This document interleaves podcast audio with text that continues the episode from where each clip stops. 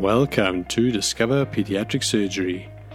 My name is Andrew Grieve, and I look forward to being your host today on this exciting episode. Welcome to Discover Pediatric Surgery. Today we are in Varese, in Italy, with uh, Valerio Gentilino. He's a pediatric surgeon, he's the head of the department at the Filippo del Ponte Hospital He's just starting a new exciting initiative in pediatric surgery in this part of the world. He spent his time training in Milan, in South Africa, all around the world, and he's got a special interest in thoracoscopic pediatric surgery. So we'd like to welcome Valerio, who's here to chat to us today. Thank you, Andrew. Thank you for inviting me. It is a pleasure and honor as usual.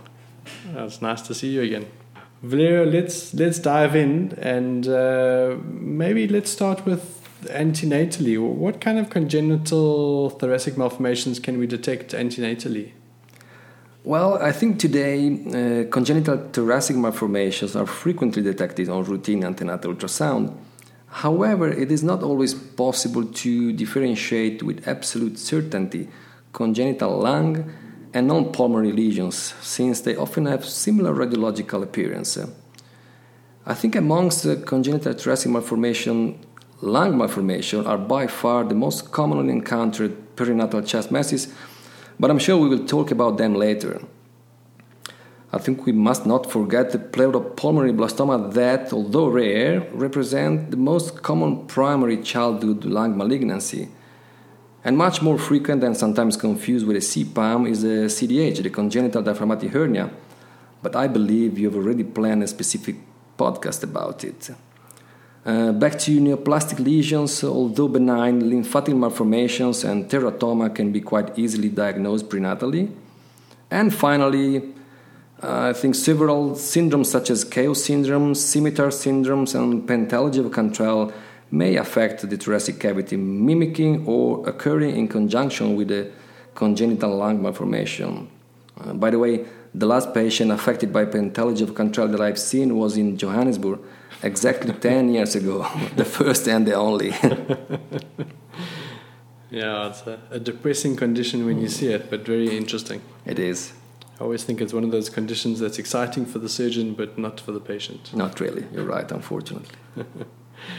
So, as you said, there's obviously a massive amount of different thoracic lesions that we can see antenatally. But I think let's let's leave out the mediastinal lesions for the moment and just move on to the potential congenital lung malformations. What you know, there's all these acronyms for these things: BPS, CLE, CCAM, CPAM, BC.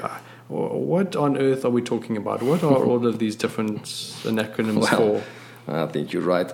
I think we should start saying that CLMs comprise a spectrum of anomalies rather than separate entities. You see, there you go, CLM again. So congenital lung malformation. My apologies. so a BPS, a bronchopulmonary sequestration, uh, is a mass of pulmonary tissue, solid or cystic, without connection to the tracheobronchial tree, and with the blood supply rising from the systemic arterial system can be intralobar or extralobar and is usually asymptomatic at birth, but if the feeding vessel is particularly large, may cause high output cardiac failure. Mm-hmm. CLE stands for congenital lobar emphysema, is an overdistension of one or more pulmonary lobes as a result of a focal bronchomalacia, causing airway collapse during expiration and distal air trapping. In contrast with BPS, sorry, bronchopulmonary sequestration, most of them are symptomatic before six months of life and require surgery. Now, CCAM. CCAM are lesions in which abnormal development of the distal bronchial alveolar structure results in a multicystic lung mass. They have actually been recently classified in five subtypes according to the size of the cyst. And also they have been recently renamed in CPAM, congenital pulmonary airway malformation. Mm. Hybrid lesions are defined as a combination of CPAM and BPS. And bronchogenic cysts, BC, are lesions arising from the bronchial tree, usually in a mediastinal location. They are filled with mucus and lined by respiratory epithelium. Most of them are resected due to the risk of expansion, infection, or hemorrhage, and even if rare, malignant transformation. if we just chat about the lung lesions, I mean, is there a way to differentiate these antenatally on ultrasound, or do we have to wait until these kids are delivered before we can really determine what we're dealing with? Yeah, well, I think neither ultrasound nor fetal MRI can clearly differentiate these lesions. Nevertheless, both diagnostic tools can detect the presence of feeding vessels originating from the systemic arterial system, and thus suggesting the diagnosis of BPS or at least hybrid lesions. Okay, so we can probably at least differentiate bronchopulmonary sequestrations from CCAMs and CLEs. Um, but it's quite difficult then to differentiate CCAMs from CLEs antenatally. Yeah, I would say impossible, yeah. Okay, all right. Um, what's the significance of the CVR or the CCAM volume ratio? Yes. What is it? What are we dealing with here? Well, CVR stands for cystic adenomatoid volume ratio. It's basically a formula that gives us the fetus's risk of developing hydrops. Uh, if CVR is less than 1.6 without a dominant cyst, let's say that more than 95% will not develop hydrops. Uh, while if CVR is above 1.6, the risk for the development of hydrops and demise, unfortunately, can be as high as 80%. So, nonetheless, the presence of a dominant cyst, despite initial CVR values well below the cutoff value of 1.6, has a negative prognostic significance with several fetuses, as we said, progressing to hydrops, unfortunately. So, Valerio, how do we actually work out the CVR? Yes, basically it's a ratio between the dimension of the lesion uh, multiplied by 0.52 divided by the head circumference. All right. That, that's a formula. It's very simple. But okay. as I said, it's not just the only thing that we need to take into consideration. Yeah, what other things do you look at? As I said, the dominant cyst probably is the most important feature that we need to take into account. Mm. So, when you, I mean, we, you said when you look at this ratio, it basically gives us an indication of the risk of a patient developing hydrops fetalis. What exactly is hydrops and why do these patients get it? It's a very simple explanation. Very large lesions of CPAM may lead to compression of mediastinum, vena cava, and heart, causing a valvular regurgitation and decreased ventricular function and eventually hydrops fetalis. Um, it is a relatively rare event, accounting for less than 5% of cases, but as we said before, it can, it can frequently cause fetal death if untreated. Okay, so basically, it's kids going into cardiac failure as a result of the pressure um, or the physiology of the actual cyst, depending upon what it is. Correct. Okay. Um, what fetal treatment is available for hydrops today? I mean, I know you were recently working in a in a fetal center. Uh, what what things can you offer these patients if they do have hydrops? Yeah. Fetal thoracoamniotic shunting is offered by our gynecologists in case of macrocystic lesions causing fetal hydrops. And as pediatric surgeons, we have had to thoracoscopically remove some of those shunts retained in the chest after birth. Uh, I must admit we have no experience with open fetal surgery, namely fetal resection of large CPAMs and in case of large high output systemic vessels in bronchopulmonary sequestration, fetal endoscopic cauterization is a viable, viable option. And clearly, as you said, all these procedures must be done within a recognized and centralized fetal center. CCAMs obviously have a, an exponential growth phase and then they tend to taper off, and some of them even get smaller before birth. Um, how many of these lesions actually disappear before birth, even though we've made the diagnosis antenatally? The question is do they really disappear? Um, often we call disappearing the inability of ultrasound to detect, well, to, to, to, persistently detect such lesions in the second and third trimester. And the fact that they are difficult to see does not mean that they disappeared. Literature tells us that up to 15% of these lesions might disappear before birth. In our experience, the number is much, much smaller. And that's why we perform neonatal MRI on all our patients, including those with a so called disappeared lesion.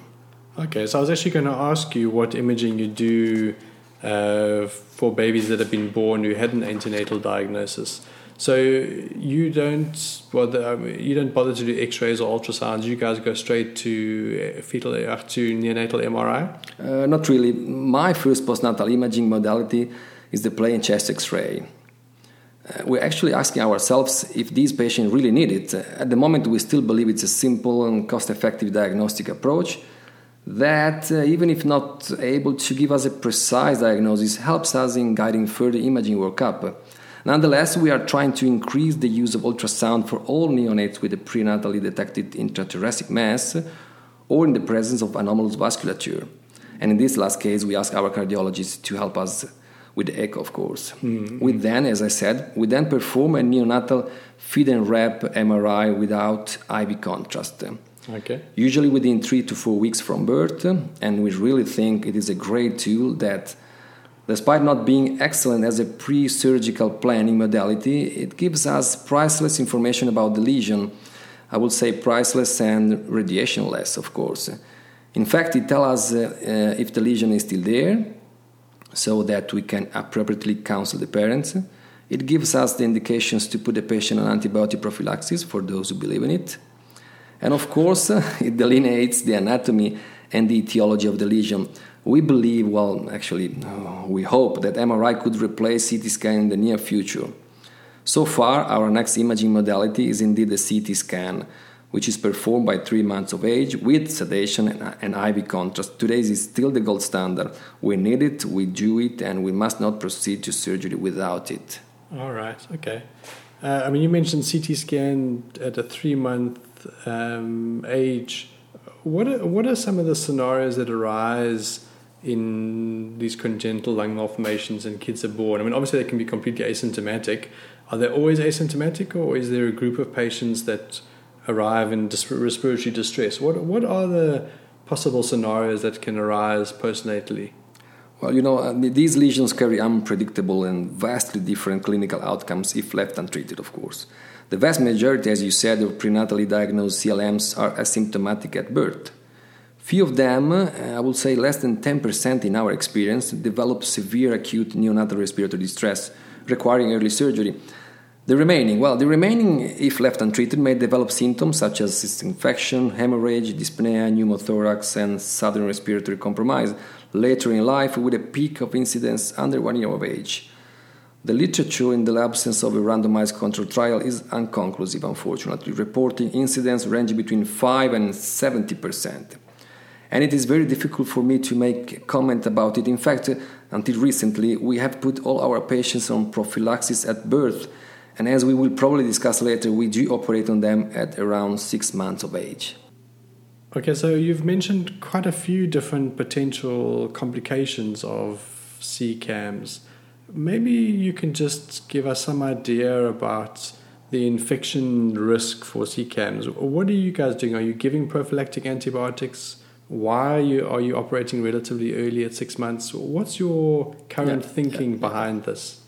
Well, we still do prophylactic antibiotics for our patients, but since we are trying to operate on them before six months of age, probably we are thinking to quit with this um, habit. So I'll let you know in five years' time, Andrew, what is going to happen to our patient. and the reason you operate at six months is that to try. Well, yes, trying to operate before they develop an infection that usually happen when they are nine months uh, to 12 months of uh, age. Okay, so you're basically trying to get in there before they, they get Correct. the complications. Correct. I mean, the other thing you didn't mention a lot about, but there's always this debate, and I must say, I've never really found a true answer. You know, do CCAMs have a malignant predisposition? Uh, well, it's, it's, a difficult, it's a difficult issue. Several studies have demonstrated precursor to bronchoalveolar carcinoma harbored in CPAM type 1 and PPB pleuropulmonoblastoma can be radiologically indistinguishable from CPAM type 4. In other words, pleuropulmonoblastoma type 1 may be diagnosed prenatally, is a de novo tumor rather than the malignant transformation of a pre-existing cystic lung lesion, and cannot be distinguished from type 1 and 4 CPAM, let's say, based on imaging. So I would not describe this as a malignant predisposition, rather a diagnostic dilemma and only post surgical pathological analysis allows diagnosis. And I really think that, uh, well, uh, this is the answer to the dilemma, or at least uh, until genetic studies involving DICER1, for example, are able to differentiate between lesions that invariably will evolve to malignancy. But unfortunately, this has yet to come. All right. Yeah. I mean, it, it the reason I ask is because it obviously brings up quite a lot of interesting debate about surgery. Um, but I think we'll get to that a little bit later. Um, you know, in general, I mean, you've you've said roughly what your your approach is to these lesions, but there's obviously quite a lot of controversy, and there's there's essentially two schools of thought with regards to these congenital lung malformations. The one is just watch for waiting and seeing what happens, and then consider to do elective surgery. Um, the other is obviously to get in there as soon as possible if there is a lesion there and resect. How do you decide which way you're going to go? Yeah, well, I don't believe we are talking about lesions associated with hydrops or symptomatic lesions at birth. Of course, for those, the discussion is relevant. The question is should we operate on asymptomatic lesions? And if yes, when should we operate? Mm. Well, I think, as you said, we have already mentioned some of the important issues. Uh, definitive diagnosis relies on histopathologic analysis, that's for sure. CLMs carry unpredictable clinical outcomes if untreated, and approximately one in five cases are diagnosed outside of the natal period incidentally or because of infection or pneumothorax. In other words, roughly 10 to 30% of asymptomatic neonates will develop an infection within the first year of life and the presence of infectious symptoms correlates with higher rates of intraoperative and postoperative complications and longer hospitalizations. So I think I've answered your first question, Andrew. Now I have to move to the second question when to operate. Well, as we said, in the absence of an evidence based treatment algorithm, the recent literature is telling us that elective resection are equally safe in patients 1 to 12 months of age, but Earlier resection within six months is associated with decreased operative time and offers the theoretic advantage of compensatory lung growth, and of course is furthermore indicated because of the risk of malignancy and because of difficulty in distinguishing CPAM from PPB, as we said before. So, whenever possible in the last five years, we have operated on before six months of age, so it is not possible for us to make any judgment. Um, the few outborn patients treated after six months of age seem to be, let's say, um, more difficult cases. But of course, we don't know if this is due to the older age or because of previous untreated pulmonary infections, for example. Mm. We really don't know. Okay. So, I mean, just to summarize, essentially, if a patient's symptomatic, there's no real question you would operate on those patients. Right. If they're asymptomatic, you would try and get them to about six months of age. Even less, even less. Even less. Yes, okay. yes, yes. And then you would obviously operate. well, I wouldn't say the earlier the better, but mm, three to six months is our well, is your, our, window. Okay. Yeah. And I mean, how how do you monitor those kids while they're awaiting surgery? What's your follow up at that time period? Well, we just see them uh, clinically uh, once a month and nothing else. Okay. No chest X-rays. No chest X-rays. Just clinical picture. Yeah. Yeah. yeah. Okay. Okay. Well, of course, the CT scan, uh, as I said. Yeah. Oh, so you do a CT scan three months yes, as yes, a planning yes. for surgery. Sure. Nowadays, I think we are actually doing CT scans slightly earlier than three months. Okay. At around one to two months of age. All right, but that's not really a follow up. That's to plan your, Correct, your surgery right. yeah, intervention. Yeah, yeah, okay. So then we obviously spoke a little bit about the malignancy potential for these things, and and this is what I was getting to when I was saying that it, it kind of implies management. You know, should we be doing lobectomies for CPAMs or just local lesion resection? What's your approach to this? Yeah, well, listen, lobectomies for CPAMs have been a surgical paradigm since my early training at the Gaslini Institute in Genoa, where we use, well, they used to perform open lobectomies, but still lobectomies. Mm. Nowadays, I still believe in lobectomies as a radical treatment for CPAM and, and I personally consider wedge resection a surgical mistake, since it goes against the etiological principle of the lesion itself, whose origin seems to be related to a peripheral segmental or subsegmental bronchial atresia. Well, for this reason, probably I would rather consider a segmentectomy for specific lesions confined to specific pulmonary segments, especially if peripherally located. Having said that, I consider segmentectomy a much more difficult procedure with a high risk of postoperative air leaks, bleeding, and recurrence, or um, probably I should say persistency of the disease. Moreover, the comp- well, compensatory lung growth probably makes segmentectomies even less attractive. Mm. On the other hand, in case of diffuse lesions involving both lungs, segmentectomies become the first choice, of course. trying to preserve lung tissue. Yeah. Okay. Well, that makes sense. Yeah. Yeah. So what's what's your surgical approach? I mean, obviously you can do a thoracotomy or a thoracoscopy. What's your current approach to these lesions? And maybe we can just divide this into the neonatal symptomatic lesions versus the older, I'm going to say, elective Yeah. lung lesion removals. Listen, there's no discussion about this question. Nowadays, we basically approach all the CLMs thoracoscopically, and so far we haven't had to convert to an open procedure. But to be fully honest and to answer your question, in two neonatal emergency cases, we opted for an open approach, but this was mainly due to anesthesiological indications, Okay. and that's it. All right. So maybe we can just briefly discuss. So for CLE, you would do an open operation if they're symptomatic at birth. If it's asymptomatic, you said, No, symptomatic. yes, I would do a, probably an open approach. All still, right. So, still. and for CPAMs that are symptomatic at birth, you would still do those thoracoscopically. Well, um, we've done those two cases uh, with an open procedure. Okay. Uh, Probably I will try a thoracoscopic approach nowadays. Okay. Those cases were at the beginning of our training. Okay. But otherwise, essentially, the older children, you would do those all thoracoscopically. 100%. 100%. All right. Why do you favor thoracoscopy versus an open procedure? Oh, well, that was a simple question, Andrew. Why, why I do prefer the minimal invasive approach? Well, because it's minimal invasive. Would you prefer a maximal invasive procedure? No, I'm sure not. No, jokes aside, I prefer thoracoscopy for obvious and worldwide accepted reasons, such as cosmetic and musculoskeletal issues. But I think, moreover, I strongly believe that it gives us more. It, for example, it allows us to share the optical field with other expert surgeons within the theater or elsewhere in the world, thanks to telementoring. Hmm. And anatomical structure are magnified by the camera, and probably this is a bit more difficult to explain. Since we cannot exert traction on the lobes, we are forced to approach all the relevant anatomical structures step by step, layer by layer. In other words, we are forced to know the segmental anatomy like the back of our hands, and that help, and that helps a lot. I think, Okay. at least it helped me. Yeah, yeah. As a matter of interest, how do you get the lesion out of the chest? That's something not really clean and neat. Well, basically, we we we have to macerate the lesion um, while still inside the chest. Uh, so the pathology is never happy about that. Of course, it's not not our business. The microscope doesn't lie. no, not really. What are the risks of the surgical approach? So, as we always tell the parents, surgery is, is the crucial point of the entire therapeutic process.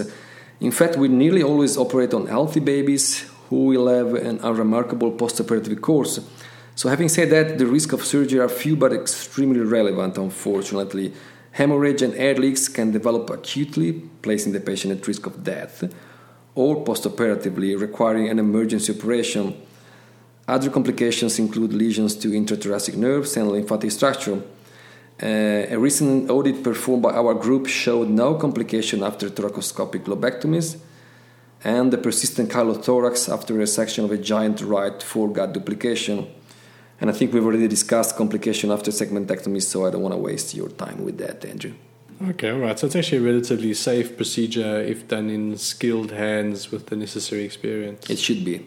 It has to be. mm So, one of the other debates is obviously, you know, people say that you should operate early because the surgery is easier before the lesion has become symptomatic, whether it's by infection or whichever. Is that really the case, or is the surgery the same regardless of the, if they've been symptomatic before or not? Well, as I said before, we rarely operate on patients previously symptomatic since we keep our inborn patient on antibiotic prophylaxis. Outborn patients treated later in life have shown an increased number and size of periarterial and peribronchial lymph nodes, thus making the procedure slightly more complex. You can let us know if you. If, if when you stop your antibiotics it gets better or worse. You have to interview my, me again in five years' time. Yes. All right, then I've got a bit of a provocative question to ask you. I mean, obviously, depending upon where you're in the world and all those things, different people believe that this should be done by different groups of surgeons. Some people say thoracic surgeons should be doing the surgery. Some people say pediatric surgeons should be doing the surgery. What's your feeling about this? You know, who's really the ideal person to do these kinds of operations? Well, a provocative and very pertinent question indeed, Andrew. Well, we all agree that children are not little adults, and this case is not an exception. I think adult thoracic surgeons perform on average hundreds of lobectomies every year, much more than the average pediatric surgeon. And I really think that as pediatric surgeons, we should spend time watching them doing lobectomies. But uh, apart from the name of the procedure, I don't think there are many things in common between our and their lobectomies. Different patient sizes, of course, it's 5 versus 70 kilograms Mm-hmm. Our field is often not wider than 5 by 5, different approach, our pure thoracoscopic versus their VATS procedure, different devices, 3 versus, versus 12 millimeters, different indications, CLM versus tumors. I could continue, but the answer would be the same. We, as pediatric surgeons, should operate on these babies, and I'm sure you agree with me, Andrew. 100%.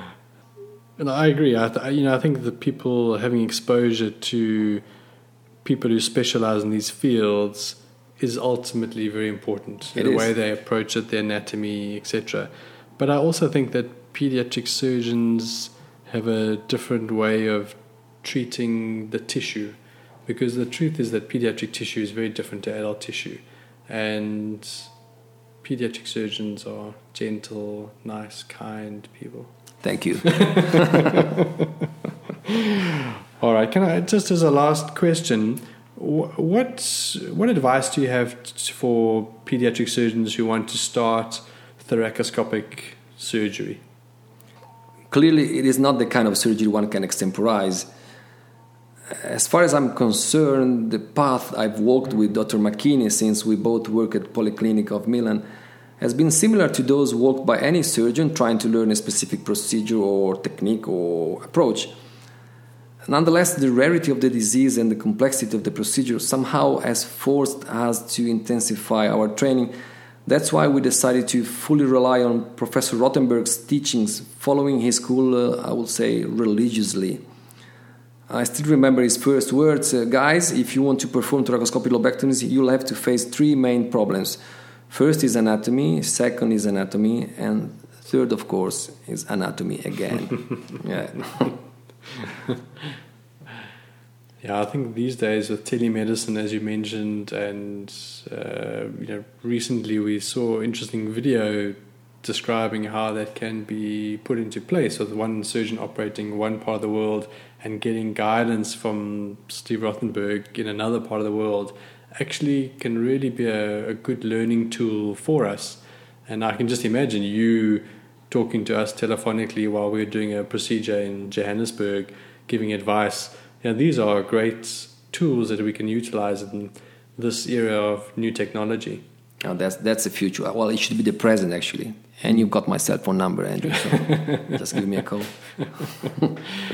Uh, Valerio, thank you so much. Do you have any take home messages with regards to congenital lung malformations? Well, yes, probably.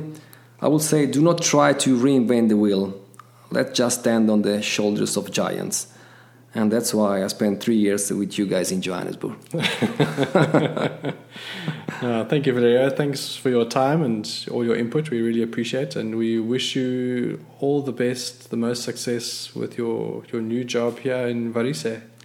Thank you, thank you very much, Andrew, for inviting me, and ciao a tutti. Uh, ciao, ciao. Thank you for joining us on Discover Pediatric Surgery. Let your friends and colleagues know so we can all learn together. Catch you next week.